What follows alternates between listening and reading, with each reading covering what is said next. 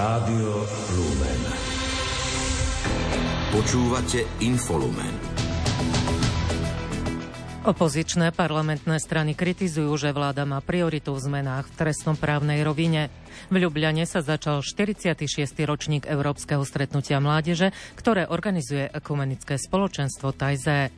Egypt zatiaľ nedostal odpovede na svoj rámcový návrh na ukončenie konfliktu medzi Izraelom a Hamasom v pásme Gazy. Pri počúvaní Infolumenu vás vítajú Peter Ondrejka a Iveta Kureková. Domáce spravodajstvo. V prípade zrušenia úradu špeciálnej prokuratúry čakajú organizačné zmeny aj policajný zbor. Avizuje ich minister vnútra Matúš Šutaj Eštok. Takou nejakou prvou reorganizáciou prídeme už niekedy začiatkom februára. Postupne aj v kontexte toho, aká legislatíva sa finálne príjme, takú reorganizáciu my v rámci policajného zboru budeme pripravovať, ale ja som zástancom toho, aby bolo menej riadiacich pozícií, menej špecializovaných rôznych útvarov, ale aby sa reálne posilnili tí ľudia, ktorí majú najviac práce a tam, kde je najväčší postav, tam aby sme dali ľudí. Personálny podstav v polícii chce minister riešiť postupnými krokmi. Pripúšťa, že želaný stav 22 600 policajtov sa v ďalšom roku nedosiahne. Šutaj Eštok nevylúčil ani legislatívne zmeny na posilnenie kompetencií obecných polícií, ktoré by mohli byť podľa neho zapojené do merania rýchlosti formou objektívnej zodpovednosti. Najprv však potrebuje garancie od miest. Opozičné parlamentné strany kritizujú, že vláda má prioritu v zmenách v trestnoprávnej rovine, ktoré môžu ohroziť právny štát. Hoci nová vláda sľubovala stabilitu, poriadok a kompetentné vládnutie, priniesla úplný opak. Skonštatoval to predseda progresívneho Slovenska Michal Šimečka. Celkovo je zjavné, čo je pre vládu dôležité. Nie je to pomoc ľuďom, nie je to vládnutie, nie je to prinášanie návrhov, ako naštartovať našu ekonomiku, ako pomôcť zvýšiť životnú úroveň, ako pomôcť napríklad s cenami potravín, ale v skutočnosti chcú, to je ich priorita, iba pomôcť svojim ľuďom. Zabezpečiť im beztrestnosť, dať im amnestiu, koncentrovať moc. To je to, to čo vkladajú najviac energie. Predseda poslaneckého klubu SAS Branislav Gröling vníma pozitívne pokračujúcu podporu Ukrajine, čím podľa neho Robert Fico v podstate oklamal svojich voličov síce cez súkromný sektor, ale schválil to aj v Bruseli, Robert Fico schválil to aj tu na Slovensku. Takže možno toto je to pozitívne, že Ukrajine pomáhame. Čo sa týka tých ostatných vecí, tak tie sú všetky negatívne a tam nemôžeme nič chváliť. Veci povedzme, že čo táto koalícia robí, že prioritne vyhadzujú policajtov, idú znížiť tresty pre politikov za korupciu, idú rušiť úrad špeciálnej prokuratúry a toto sú všetko veci, ktoré narúšajú právny štát.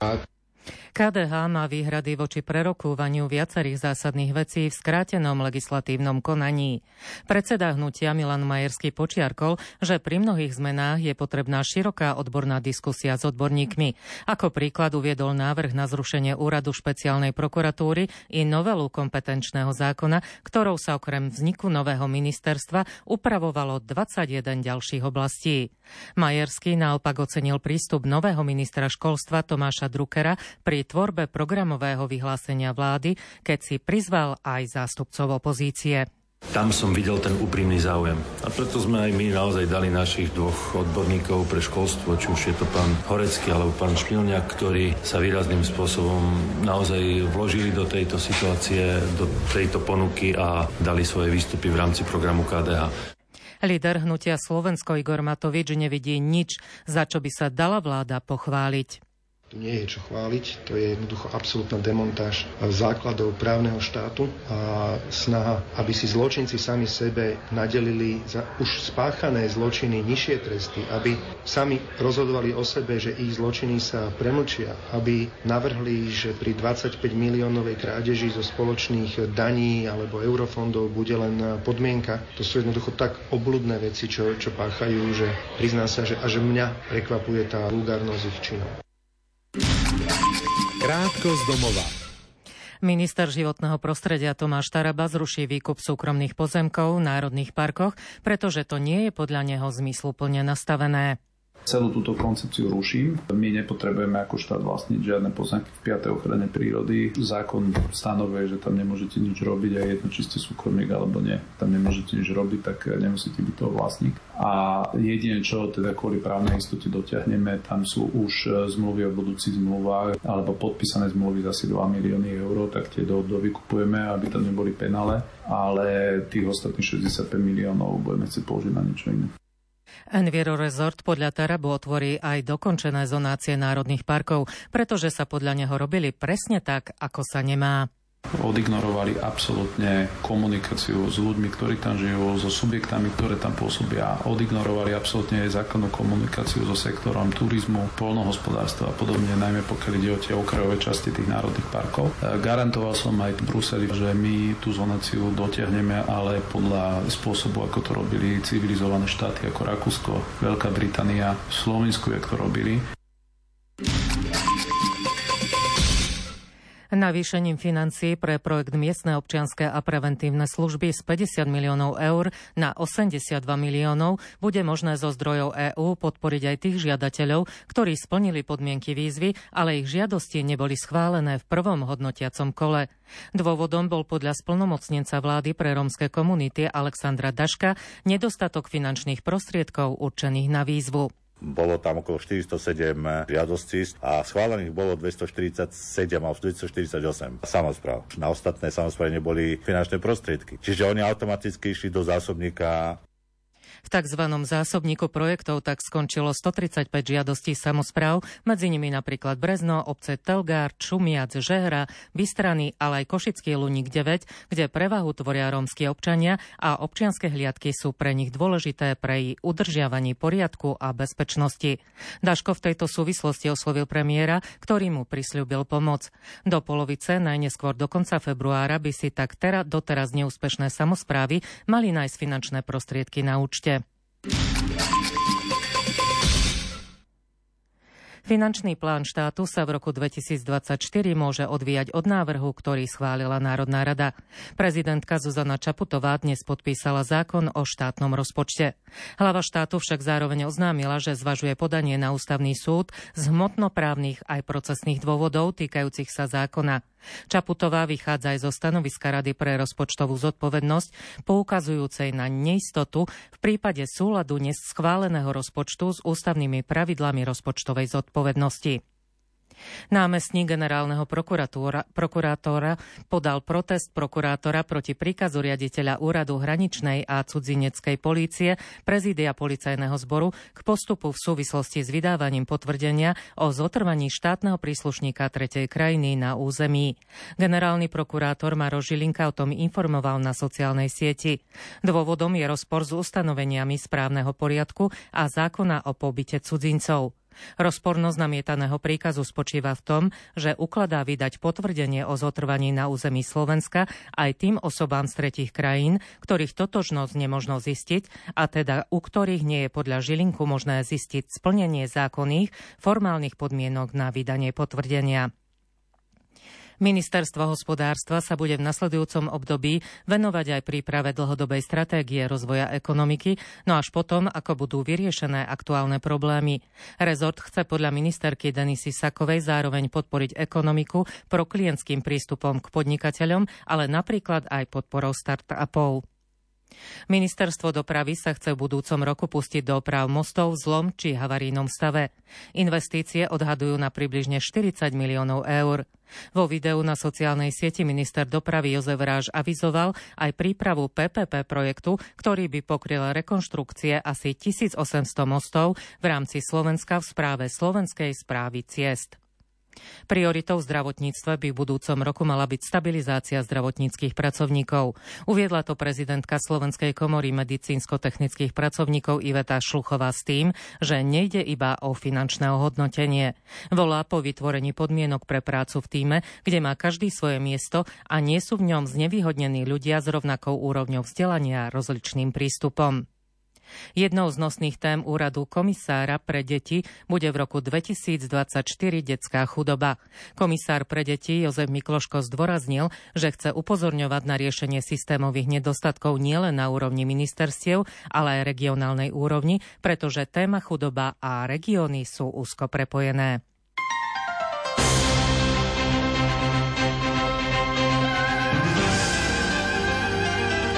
cirkvi. Pápež František telefonoval s ukrajinským prezidentom Volodymyrom Zelenským, ktorý mu vyjadril vďačnosť za jeho vianočné želania pre Ukrajinu, za jeho želanie mieru a pokoja. Hovorili aj o spoločnej práci na mierovom pláne na úrovni svojich zástupcov, sa podľa Zelenského do nej zapojilo už viac ako 80 krajín. Zelenský verí, že budú pribúdať aj ďalšie. Ukrajinský prezident o svojom telefonickom rozhovore so Svetým Otcom informoval na oficiálnej webovej stránke prezidentskej kancelárie a na svojom konte X tým, že je Vatikánu vďačný za podporu ich práce. Slovinskom hlavnom meste Ljubljana sa dnes začína 46. ročník Európskeho stretnutia mládeže, ktoré organizuje ekumenické spoločenstvo Tajze v spolupráci s miestnymi cirkvami a s podporou mestskej samozprávy. Od roku 1978 sa koncom každého roka tisíce mladých ľudí vo veku od 18 do 35 rokov rôznych národností a vierovýznaní stretávajú na 5 dní v jednom z najväčších európskych miest, aby sa spoločne modlili a zdieľali život s ľuďmi z regiónu a s miestnymi cirkevnými spoločenstvami. Európske stretnutie mládeže v Ljubljane bude pokračovať do pondelka 1. januára. Včera účastníci pricestovali do slovinského hlavného mesta a nadviazali prvý kontakt s hostiteľskými komunitami. Na nedeľu je na 23. hodinu naplánovaná tradičná modlitbová vigília za svetový mier, po ktorej bude nasledovať Festival národov. Vyše 3,5 tisíc ľudí sa zapojilo do adopcie biskupov, do ktorej počas adventu pozvala farno Saletíni v Považskej Bystrici. Do akcie sa podľa farnosti nakoniec zapojilo úžasných 3560 ľudí, vďaka ktorým mal za sebou každý otec biskup minimálne 209 modlitebníkov. Iniciatíva nadviazala na pôstnu výzvu Adoptuj si kňaza, ktorej Považsko-Bystrická farnosť ponúkla veriacim možnosť duchovnej adopcie kňazov Žilinskej diecézy. Tentokrát v advente ponúkla možnosť zapojiť sa do výzvy Adoptuj si biskupa. Do iniciatívy zaradili 13 rímskokatolických biskupov, troch grécko-katolíckých a apoštolského nuncia na Slovensku Nikola Girassoliho.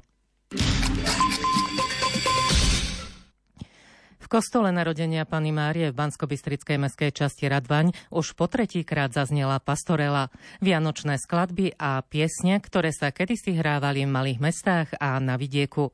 Na koncerte účinkoval súbor pre starú hudbu Solamente Naturali a bol zároveň záverečným podujatím 11. ročníka Medzinárodného festivalu Vivat Vox Organi. Na koncerte nahrávala Jana Ondrejková. Na Slovensku sa z obdobia rokov 1750 až 1830 zachovalo okolo 700 vianočných pastorel, hovorí umelecký vedúci a zakladateľ súboru pre starú hudbu Solamente Naturali Miloš Valent. Tie skladby sa vlastne hrávali väčšinou o polnoci. Tá história toho celého prekvapenia, zjavenie aniela, pasieri, to celý ten strach a to rôzne poňatie v tých rôznych skladbičkách, v tých jednotlivých dedinkách a malých mestách, ľudia ako si to upravili, tak to je veľmi ujedinelé. Spevák Matúš Šimko vysvetlí, vysvetľuje, že hoci obsah piesní je rovnaký, výnimočné sú v tom, že zachytávajú kolorit daného miesta, kde vznikli. Častokrát môžeme počuť názvuky ľudových piesní alebo veľmi rázovitých slovenských hudobných prvkov.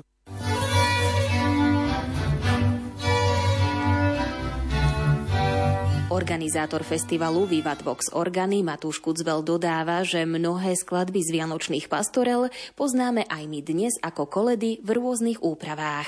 My sa však vraciame k pôvodnej interpretácii, k pôvodnej melódiám a dokonca aj k pôvodným textom, ktoré vlastne môžu vyznieť síce archaicky, ale za to autenticky. To znamená, že sa snažíme túto hudbu interpretovať takým spôsobom, ktorý bol typický pred tými 200 až 300 rokmi.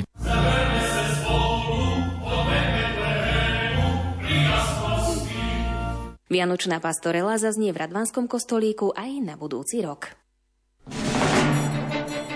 Správy zo sveta.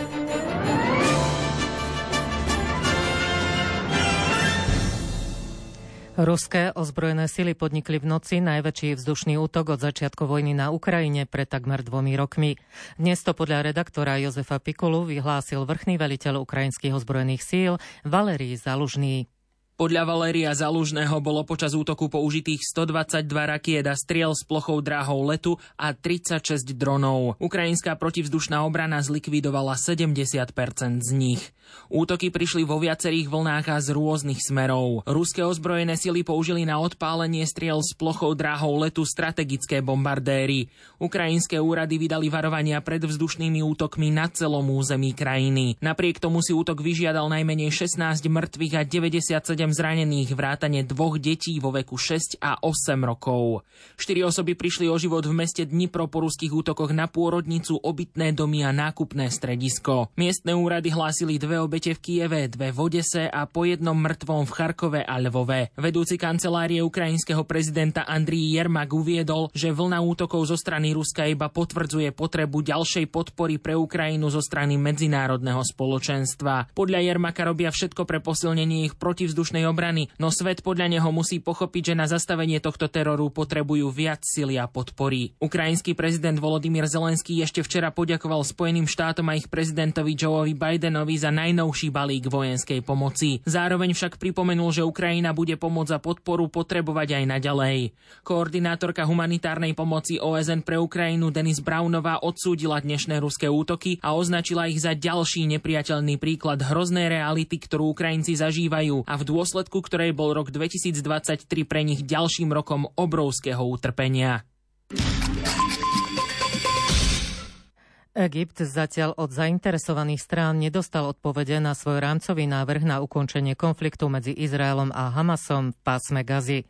Zo strany Izraela prišlo však dnes oznámenie, že rozširuje operáciu v okolí mesta Chán Yunis.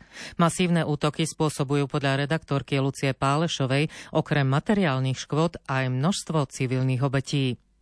Rámcový návrh Egypta zahrňa tri po sebe nasledujúce a vzájomne prepojené fázy končiace prímerím.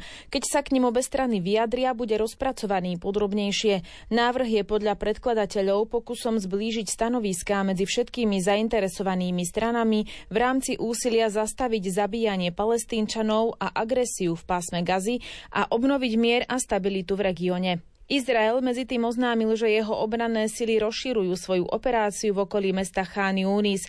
Izrael sa domnieva, že sa tam ukrývajú poprední predstavitelia Hamasu. Izraelskí vojaci už včera zabili vo viacerých oblastiach pásma Gazy desiatky bojovníkov Hamasu pomocou vzdušných útokov, ostreľovačov a tankovej paľby.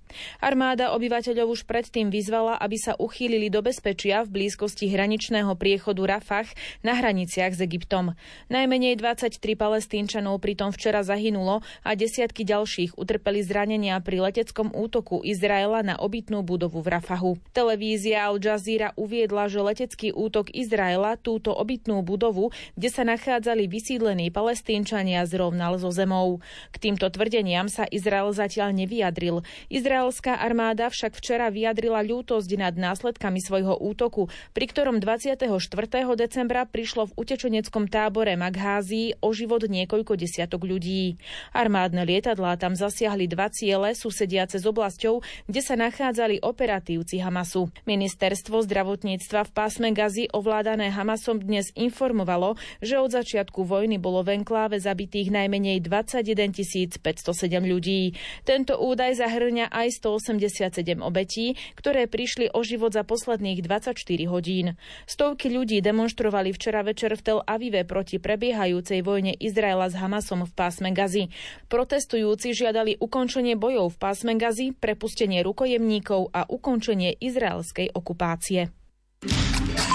Krátko zo sveta. Ruská raketa dnes ráno prenikla na istý čas do polského vzdušného priestoru a následne ho opustila. Vyhlásil to náčelník polského generálneho štábu Vieslav Kuklula po mimoriadnom zasadnutí Úradu národnej bezpečnosti. O jej prieniku svedčia radarové záznamy Polska aj spojencov.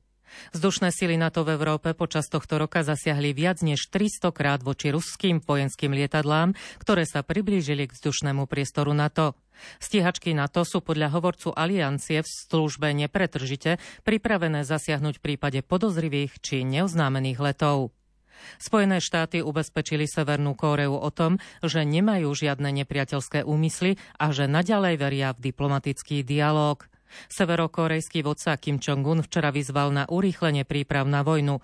Zdôvodnil to extrémne nebezpečnou situáciou na korejskom polostrove, ktorú podľa neho vyvolali bezprecedentné kroky štátov na čele z USA, vedúce ku konfrontácii s KLDR. Spojené štáty, Francúzsko, Nemecko a Spojené kráľovstvo ostro odsúdili Irán za zvýšenie produkcie vysoko obohateného uránu. V spoločnom vyhlásení západných štátov vydanom včera ministerstvom zahraničných vecí USA sa uvádza, že Irán musí plne spolupracovať s Medzinárodnou agentúrou pre atómovú energiu na poskytnutí záruk, že jeho jadrový program je určený výhradne na mierové účely. Zároveň musí opätovne udeliť akreditáciu inšpektorom, ktorým ju v septembri 2020 zrušil. Turecké bezpečnostné sily zadržali 32 ľudí podozrivých z napojenia na extrémistickú skupinu Islamský štát, ktorí údajne plánovali útoky na synagógy a kostoly, ako aj na iracké veľvyslanectvo. Americký štát Maine včera zablokoval bývalému prezidentovi Donaldovi Trumpovi kandidovanie v prezidentských primárkach republikánskej strany. Dôvodov je Trumpov podiel na útok ľudí na kongres USA v januári 2021. Maine sa tak pridal k štátu Colorado, ktorý ho predtým tiež diskvalifikoval z republikánskych primárok. Tieto kroky Trump určite napadne na najvyššom súde USA.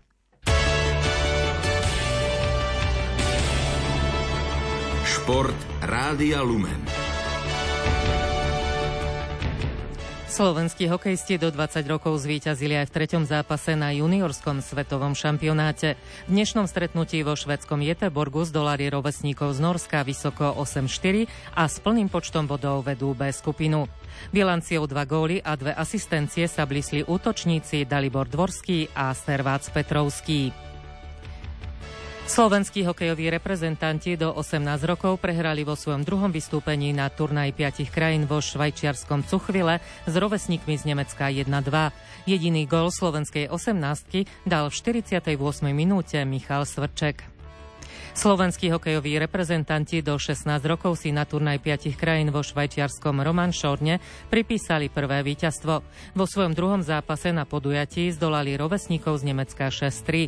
Zverenci trénera Michala Blanára si tak napravili chuť po úvodnej prehre 1-4 s Fínskom.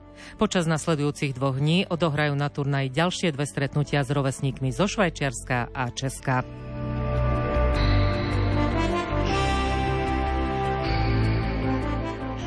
Hokejisti z Piskej Novej Vsi sú aj po 30. kole na čele tabulky typo z Extraligy. Poz lídra potvrdili, keď v domácom prostredí zdolali priebežne druhé Michalovce 7-4. Hokejisti Košíc triumfovali na ľade HC 19 Úmené 5-2 a pripísali si prvé víťazstvo od 26. novembra. V tabulke si upevnili priebežné tretie miesto. Hráči Slovana Bratislava si v domácom prostredí zopakovali výsledok 2-0 z predošlého zápasu s Novými zámkami a tento raz ním zdolali Nitru. Hráči Nových zámkov podľahli Trenčínu 1-4 a Poprad triumfoval pod Pustým hradom 4-1. Zápas hodnotí tréner zvolená Norbert Javorčík, podľa ktorého jeho tým oslabila Viróza. Poprad vstúpil tak dynamickejšie do zápasu a trošku sa to s nami ťahalo v prvej tretine, alebo by som povedal tak polovice zápasu, ale aj s hľadom na nejakú našu zdravotnú situáciu si myslím, že sme dokázali v zápase dvihnúť hlavy, zabojovať a snažili sme sa s tým zápasom niečo urobiť, ale objektívne musím povedať, že Poprad mal celý zápas veľmi dobrý pohyb a pôsobili veľmi dynamicky, s čím sme mali celý zápas problémy a nedokázali sme si tak opakovane vytvárať čisté šance aj napriek tomu, že sme mali veľa snahy a celé celé mústvo sa snažilo s týmto zápasom niečo spraviť. Hráči Liptovského Mikuláša zdolali Banskobystrických Baranov 5-2. 30. extraligové kolo bolo zároveň aj druhé regionálne. V zajtrajších zápasoch 31. kola sa v nich stretnú rovnakí súperi, no vymenia si domáce prostredie. Hokejisti Montrealu prehrali v dnešnom stretnutí zámorskej NHL na lede Karolíny 3-5. Slovenský útočník Juraj Slavkovský sa v ich drese do kanadského bodovania nezapísal. Najvyššie draftovaný hráč roku odišiel v závere tretej tretiny po tvrdom hite Noesena do šatne a na ľad sa už nevrátil. Podľa prvotných informácií vyšetrenia nepotvrdili otraz mozgu. Karolína má vo východnej konferencii piatu najlepšiu bilanciu. Montreal je na 13. priečke. Líder západnej konferencie Vancouver Vancouver prehral doma s Filadelfiou 1-4 a bodovo sa na neho dotiahli hráči Vegas. Golden Knights dolali Los Angeles 3-2 a ukončili sériu štyroch prehier. V poslednom dnešnom zápase podľahlo San Jose Edmontonu 0-5. Slovenská lyžiarka Petra Vlhová obsadila v dnešnom slalome Svetového pohára alpských lyžiarok 5. miesto. V rakúskom stredisku Lien zaostala za víťazkou Mikaelou Šifrinovou z USA o 3,24 sekundy a vylepšila tak svoje umiestnenie z prvého kola o 5 pozícií. Najlepšiu trojku doplnili druhá Nemka Dýrová a tretia Gisinová zo Švajčiarska. Švajčiarsky lyžiar Marko Odermatt vyhral dnešný Super G svetového pohára v Bormiu. V talianskom stredisku zvíťazil s prehľadom s náskokom 0,98 sekundy pred Rakúšanom Házerom. Najlepšiu trojku doplnil Omot Kilde z Norska. Slovensko nemalo v súťaži zastúpenie. Nemecký skokan na lyžiach Andreas Wellinger predviedol najlepší výkon vo včerajšej kvalifikácii na domácom mostiku v Oberstdorfe. V úvodnom dieli 72. ročníka turné štyroch mostíkov dostal za skok dlhý 135 metrov 151,4 bodu.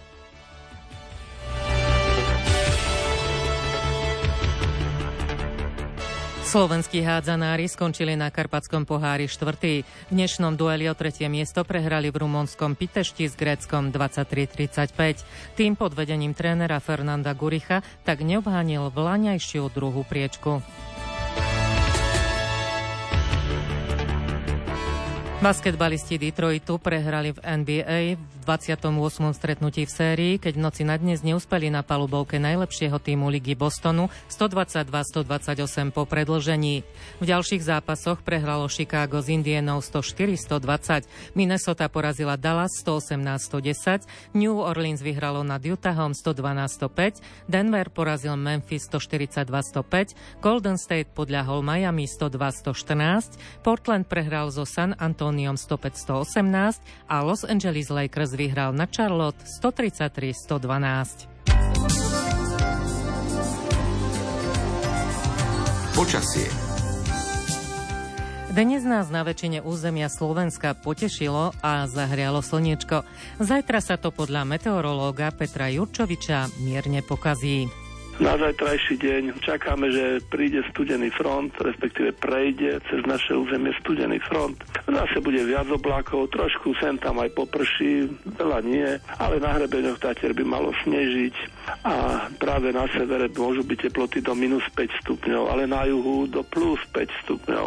A cez deň na severe 3, 4, 5, no a na juhu 10, 11, 12, no. Ideme na Silvestra, príde teplý front a zase postupne až zamračené. Budú aj zrážky, ale málo a teploty ešte pred tým frontom v noci na Silvestra by malo byť v horských dolinách možno až do takých minus 7 stupňov, ale na juhu plus 2 možno do minus 1 stupňa a cez deň si to zopakujeme zase až do 11 stupňov. O 20. hodine vás pozývame počúvať reláciu UV Hovor, ktorej dnes Mária Čigášová preberie so svojou hostkou, europoslankyňou Miriam Lexman, dôležité udalosti roka 2024, blížiace sa voľby do Európskeho parlamentu a ďalšie zaujímavé témy. Za pozornosť vám v tejto chvíli ďakujú a príjemný večer prajú Peter Ondrejka a Iveta Kureková.